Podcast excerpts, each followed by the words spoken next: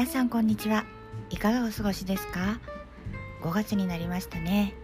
月が変わるとやっぱり気分も新たにってなりますよね。そんな普通の感覚って大事だなって私は思います。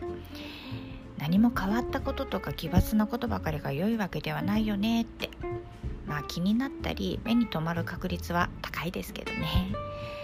はい。それでは本日も色の話を始めたいと思います。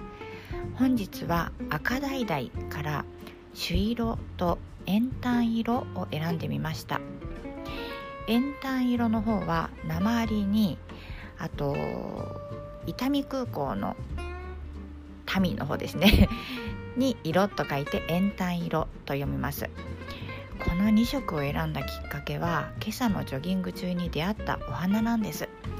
この朱色と円単色の中間くらいというかグラデーションというかそんなお花がそこかしこに咲いていてすごく可愛らしかったんです。なんていうお花なのか私はお花に詳しくないからわからないんですけれど可憐でけなげな印象を受けるお花でした。なんかこう茎が細くてひょろっと長くってその先に小さいお花がパカッと開いてるみたいなお花なんですよね。で全然わからないですよね この説明じゃ。すみません。さてこの色です。えっ、ー、と朱色は皆さんよくご存知かと思います。オレンジに近い赤ですよね。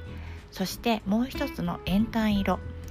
カラーセラピーで説明するところではどちらも赤橙の仲間で再度彩りの強さですね。これは同じレベル。そして明度色の明るさですね。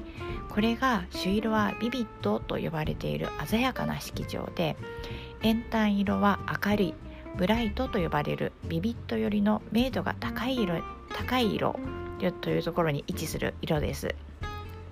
でちょっとややこしいので分かりやすくシンプルに言い換えると朱色よりも明るく薄い色合いという感じです。赤橙はオレンジ。力強く生きていくための前向きなエネルギーを持つ色。と強いパワーを持つ赤の間に位置する色です。あんなに可憐なお花だけど確かにひょろっと伸びつつも太陽に向かってパカッと顔を向けている様子が確かにぴったりな気もします。みんな太陽に向かってパカってなってました。可愛かったです。あとはですねこの色の名前なのですが朱色も円炭色も鉱物が由来になっているそうです。鉱物ってあれよ。あの鉄とか鉛とか石っぽいやつね。